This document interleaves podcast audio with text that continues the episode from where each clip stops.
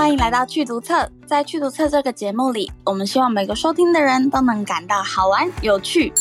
我们会和你介绍阅读，介绍教育。Hello，大家好，我是 Aaron，我是 Yua。来到这一集趣读册，今天我们要讨论一个重要的观念。今天呢，要讨论的主题是金钱观。金钱观真的是一个。小时候好像觉得不怎么重要，但我觉得长大之后就会觉得，天哪！我小时候怎么没有早点学会？对，其实大家都说金钱观是小时候开始建立的。那 Yua，你对金钱观的看法是什么？我觉得我从小就是一个。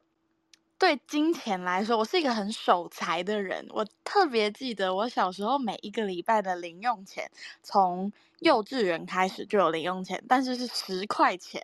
就是一个礼拜是十块钱，然后每个礼拜就会礼拜天晚上就是一个很有仪式的要去领这个十块钱，然后你就积少成多，然后慢慢变成几百块的时候，你就会觉得天啊，几百块是一个很大的数字这样子。然后累积很久了，对。然后我觉得对金钱观的衡量就是这个十块钱能够买什么。然后我那时候有一个很重要的衡量标准，就是我家外面有那种冰淇淋车，然后一个 冰淇淋是十块钱，所以我就会觉得哦，一个十块钱可以买一个冰淇淋，所以我就可能哦，一个礼拜可以买一次，或者是两个礼拜买一次这样子。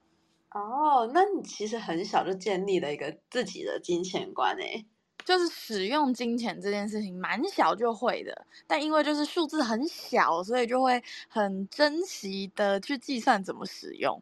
我记得我小时候呢，就是爸妈都说能省则省，然后能不买就不买，然后他们会看说我需要什么，然后就是例如说像是学校需要的东西，制服啊、课本，他们觉得是必要的花费就不会省，但是他们也只给我就是。必要的钱，例如说买课本可能需要总额八十、一百好了，他就是给我那个定额，没有多的。然后其他你想要的东西呢，他们都会觉得是不需要的，所以就是不会特别再多给你这部分的钱。那我觉得就是对于金钱观的概念，我可能会比较晚一点才建立，因为小时候我没有一个自己可以使用的钱，都是呃固定的，像课本啊、制服这样子而已。哦，就是其实你的钱是来自，就是你就算拿到钱了，你都是要去缴一些必要的支出，你不会有那种剩下来，像我还有十块钱可以买冰淇淋这样。对，对，我没有那个概念。虽然说我爸妈也是会像你一样，就是用十，例如说你十块钱是买冰淇淋，那我们家是说哦，一个便当是六十块，那超过六十块的东西就很贵，因为你可以吃饱，然后你却拿这个六十块以上的钱去买。用的东西，然后甚至是只是想要的东西，就是不值得的。哇，那这样子会不会你其实到长大之后，其实对金钱的使用其实是会有蛮大的冲击的？哦，我觉得真的有诶，就是。其实，像我觉得我自己的金钱观，就长大之后，我就会默默的在心里算，这是几个便当的钱。例如说，像今天我去搭计程车，然后因为时间来不及，那基本上我是不太会搭的。但是我这个搭计程车大概两百出，然后我就想说，哇，这已经是三个便当的钱了。但是现在其实一个便当都超过一百块啊！天 哪，哎，我听到这个我蛮。意外，但是又觉得其实很合理耶。就是 我对那天也有看人家说，呃，一百块你可以搭客运从台北到宜兰，可是，一百块你搭计程车大概就一公里到两公里，然后就说哦，计程车真的好贵，然后我才有一种哦，对耶的这种感觉。对耶，你那个衡量的标准是什么，会影响到你对这件事的态度，我觉得它到底合不合理？对，而且尤其是。呃，像我有一次也是很好笑，就是下班很累，可是其实那个时间还有捷运，所以搭捷运的话回家是二十块，可是因为很累，就想搭计程车，计程车可能要一百五十块，然后我就心想说，嗯，要吗？要吗？要吗？然后就会开始想，但有的时候就是那种当疲累大于一切的时候，你就想说，啊，还是算了吧。对，我非常有同感。就是回去很累的时候，真的就觉得好一百多块可以买到站，就是很快的回家可以休息，那也是很值得。对，所以我觉得其实金钱观，我觉得我们小时候可能比较是因为接触的东西少，比如说小时候就是便当或者是文具，我觉得都是比较低价的东西。然后到长大，你就会当你开始自己应付你的食衣住行娱乐的时候，你就会发现，天呐，原来要花几千块的东西蛮多的呢。就是生活上要付到一千块以上的物品其实很多，但是小时候我们因为不用自己负担，所以对，我觉得花钱的那个价。我可能会以前会比较停留在几百块钱这样子，对，真的有真的有那个差距，而且我觉得就是长大之后，对于正确的金钱观也有很大的改变。那对你来说，正确的金钱观你会用什么价值来衡量呢？正确的价值观，我觉得如果以现在长大，就是你是一个经济独立的人的话，我觉得正确的金钱观就会是，呃，你有花费，那你同时也有储蓄，然后你不要超支，我觉得就还算 OK。嗯，对，我觉得这部分蛮重要的。就像小时候，我可能只知道我要存钱，我要储蓄，然后如之后有自己可以花的钱，我要存起来，但是我。长大之后就会觉得投资自己很重要。那所谓的投资，我就是不只是像是股票啊、定存之类的。那健康跟内在的投资都会对我来说是很重要的。例如说，我每个月啊都会花一定的钱去上英文跟西班牙文课，然后这两个文是我工作上有可能会用到的。然后这些课程可能短期来看没办法帮你带来很大的效益，像是你不会因为你多上了几堂课，你就多赚了一点钱或者加薪。但有时候你如果机会突然找上门的时候，例如说有一个新的工作，然后他的他的。呃，给的钱比较多，但是他需要的能力就是很流利的外语能力啊，或是你可能去学一些其他的东西，那你就会派上用场。那这时候就很像股票涨价的时候，你可以卖出去这样子。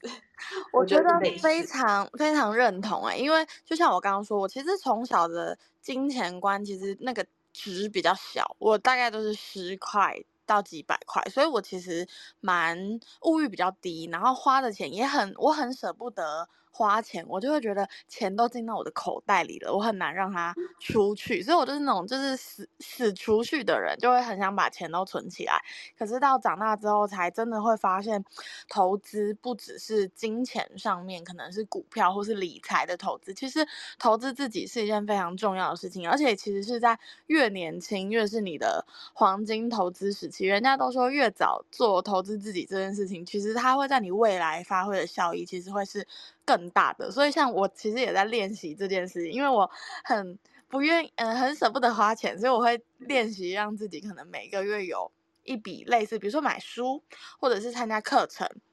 或者是运动啊等等的这种投资，就是练习投资自己这样子。对，这部分其实很重要，而且其实像你说的运动这些，其实很多东西都还是要花钱，虽然说你可以去。呃，比较省一点的地方，但是其实像是你如果要吃的健康，那其实比一般你随便乱吃，就还要再多花一点钱去吃健康一点。然后或者是你要健身，那你自己的动作什么的，可能需要教练指导。那我自己就会，呃，可能一个月上一两堂教练课，然后把我自己做的这些运动的方式给教练看，让他去雕我的做的不对的地方。那其实这些投资在未来都会。是一个很棒的收获，因为你比较不会受伤，然后你也不会做错，然后你就是造成你的成效不大，或者是你因为呃有多吃健康一点，然后你就比较有活力，可以有更多生产力这样子。所以我觉得，比如说像是以预算制好了，可能每一个月就是规划一笔预算，然后拿这笔预算去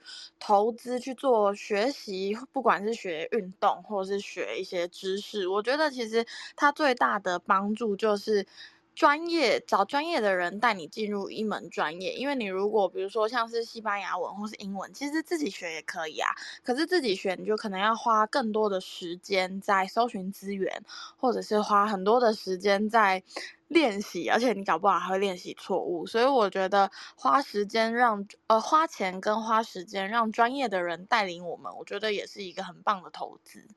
对，这部分其实蛮重要。那我自己其实是因为我在学语言的时候，我都会在网络上找交换语言这部分，然后你就是可以免费的跟对方交换语言。但是你真正在跟人沟通的时候，有时候。呃，比较专业的东西，或许他没有办法可以讲更好的这种就是教教学。但是如果你去上沟通的课的时候，你可以跟你想要的呃你的老师去讲说你的目标是什么，然后让他们真的是教英文的，然后是教外语的来教你要怎么样会讲得更好，可以在呃最短的投就投资最少的钱，达到最大的收获这样。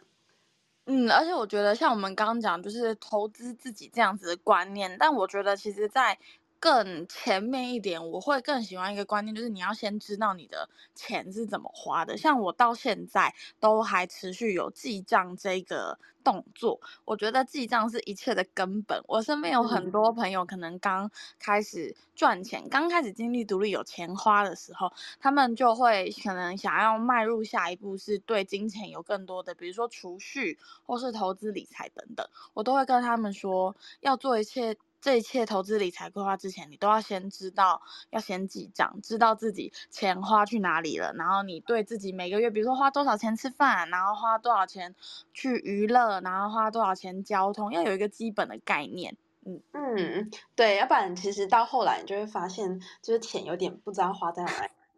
就像 我有一个我有个回忆，就是我刚开始打工赚钱的时候，那时候真的不懂记账，也不懂储蓄，然后我赚到的钱就觉得说，哦，反正生活费啊，或是买一些东西的时候会用到，然后我就我就哎有多少钱，然后就大概花多少钱这样，然后不知不觉就把它花光了，然后一直到有一次就是生活很忙碌，然后我没办法持续打工的时候。发现，哎，我之前其实没有存款哎，然后我就开始痛定思痛，就是我要开始存钱，然后我就开始记账，就我意外的发现，我其实花很多钱在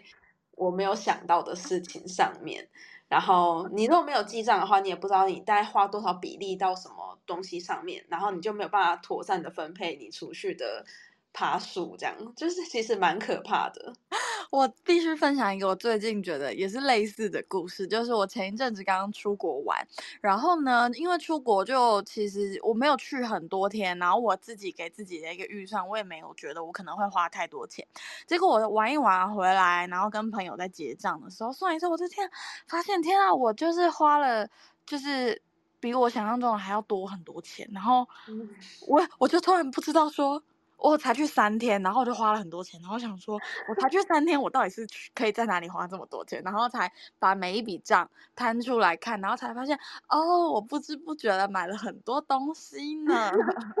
但是我觉得，因为我在买的当下，我都有确定这个是我想要的，或者是对我来说，旅游花这样子的钱在买这些我喜欢的东西是可以接受的，所以我其实心里就会觉得 OK，但是我就会给自己一个提醒，就是下次可能在讲。这件事情，就是一样要知道钱都跑去哪里了，这样子。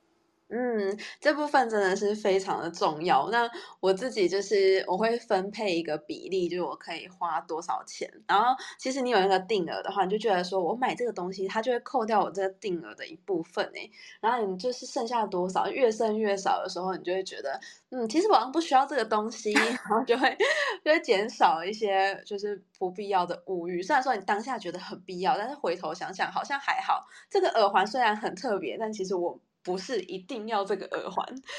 这种感觉。对，像我的话，我今年做出一个比较大的规划，是因为今年开始可以出国，所以我会希望自己能够有旅游的机会，但是我又一。刚刚有说到，我是一个很爱存钱的人，我又很怕说哈，我旅游把钱花光，我会不会没存到钱？所以我今年在一开始的时候，我就有做了一个预算开支，因为我平常都有记账，所以我知道我每一个月会花多少钱在基本的生活开销上。然后我就算说，那我也知道我一次旅行大概要花多少的预算，那我就算一算，然后再加上，因为我还有一个习惯是，我很喜欢去听演唱会，演唱会是一个很花钱的项目，所以我就会给。自己可能比如说以三个月为一个周期，那这三个月假设我就是三个月看一场表演，那我今年看四场表演的话，我大概就给自己一个预算这样。所以我觉得事前透过预算规划，然后我觉得会很安心诶，就是你心里会有一个底，然后你花完了再回来审视说，哎，跟预算相比，你超支了多少，还是你省下了多少？我当下就有终于明白为什么以前不管是国高中还是大学。学的那种什么学生会啊，还是系学会要列预算这件事，我终于知道列预算要干嘛了。对，刚刚我的概念其实就是预算，嗯，就是我自己先给自己一个定额，这样子的话，其实你在花的时候就会想说，好，那这是我可以花的钱，但是呢，我如果花掉这部分呢，我剩下的就越来越少喽，然后这时候你就会开始克制。对，你会开始去比较，说我到底要不要把，就是比如说这个月的钱花在这里。对，这是很重要的。那又要问你，就是如果说你要引导你的学生或者是小孩金钱观的话，你会跟他讲什么？你觉得统合起来最重要的部分？我觉得最重要的部分就会是记账、理财跟金钱管理的最源头，就是你要知道你到底，比如说会花多少钱。我觉得。呃，我不是一个花太多钱会觉得，呃，比如说很有负罪感还是怎么样的人，但我在乎的是我到底知不知道我每一笔钱都跑去哪里了，所以我觉得会很坚持记账这个部分。然后我觉得记账之后就是会回头审视，比如说我到现在还是会每一个月可能会 review 一下我这个月花多少钱，然后我每半年可能会检视一下我大概存下了多少钱，然后我会去算一个叫做储蓄率的东西，我真的很爱存钱，哦、我会去算说哦我。这半年赚了多少钱？那我实际存下了多少钱？那我的储蓄率，然后我会跟去年相比，去比说上一个半年来说，我储蓄率是成长还是呃降低？因为其实虽然每个月你说是花那样的钱，但是很常会有一些额外的开支，比如说呃聚餐啊，或者是比如说要更新买手机啊，或者是买一些比较贵重的东西的时候，那个开支会突然像一根针一样跑上去。真的，对，所以我觉得就是要记账，让你知道每一笔钱是花在哪里，然后可能回头的时候，如果你真的觉得花太多了，你也会知道说变动最大的地方在哪里，这样子。我所以我觉得记账会是我觉得最重要，然后最想要向这个世界的大家 分享的一件事。你刚刚提到的那个储蓄率，就让我想到，就是其实我每一年都会算的，跟你呃像是有点对比的东西。就是我会算我今年多赚多少钱，然后你是说跟去年比？对，就是因为我觉得就是嗯，其实你付出的时间呢、啊，跟你收到的钱，就是如果说它刚好比例是你付出越多，你得到越多的话，那其实不算是你多赚到钱。然后对我来说，就是我希望我可以省下更多时间，然后赚更多钱这样，因为我觉得我自己就是我的呃消费的比例，我觉得我还是。很难去缩小，就是我比较不是那么省，所以要维持一定，或者是维持一个，就是我们花钱就是为了要，呃不，我们赚钱就是为了要花钱嘛，所以为了要维持一定的生活水平，所以我们就要更努力的去赚更多的钱。没错，所以我自己就是会呃去算说，哎，那我今年就是我有没有多赚多少钱，然后我是应用什么方式去多赚那一些钱，就可能是靠我自己的专业呀、或者是我可能去嗯。因为增加自己的能力去接更难的 case，这样。然后我就是可以多赚一点钱这样，但是呢，如果说今天是要教导我的学生或是孩子金钱观的话，我其实会跟他说，计划跟抉择是很重要的。嗯，因为呢，如果说你买了一个东西，然后例如说这东西可能很便宜，那当然它用到你的预算是比较少的，但是你可能用的不久，或者是你看久了就腻了，那这样你可能就会想要再换一个东西。那这样长期下来的话，你对于这个东西购买的金钱，你付出可能更多，所以我就会觉得说。你宁可不要买，也不要买，就是自己觉得没有价值的东西。所以你应该要去想说，哦，我要买这个东西，我可能可以存久一点，就是这个预算我不一定要花完，但是我可能可以存好几个月这一部分的预算，然后去买一个我觉得很好的东西。那这个抉择，我觉得就是很棒的，就是你可能呃很久几年都不会换这个东西，因为你很喜欢嘛。嗯、然后对，就。你可以省下来，然后去做这个计划跟抉择。我觉得这部分的话，也可以帮助他去省钱，然后你身边还是都是很好的东西，这样。嗯，所以就是很重要的是，就是分辨这个东西到底是想要还是需要。然后想要不代表说不能买，但是你要知道你多想要，跟你买了之后它可以带给你的，比如说快乐，能够持续多久，我觉得是很重要的。对，所以其实就像是金，对于金钱观来说，每个人都有自己不同的看法。然后你可以说是投资啊、存钱、记账等等的，或者是做选择。嗯、呃，我们最后呢做一个结论，就是不知道听众朋友对于金钱观的看法是什么呢？那你们认为什么样是正确的金钱观呢？欢迎留言告诉我们哦。好，今天的节目就到这边。那我是 Aaron，我是伊娃。好，我们下次再见哦，拜拜，拜拜。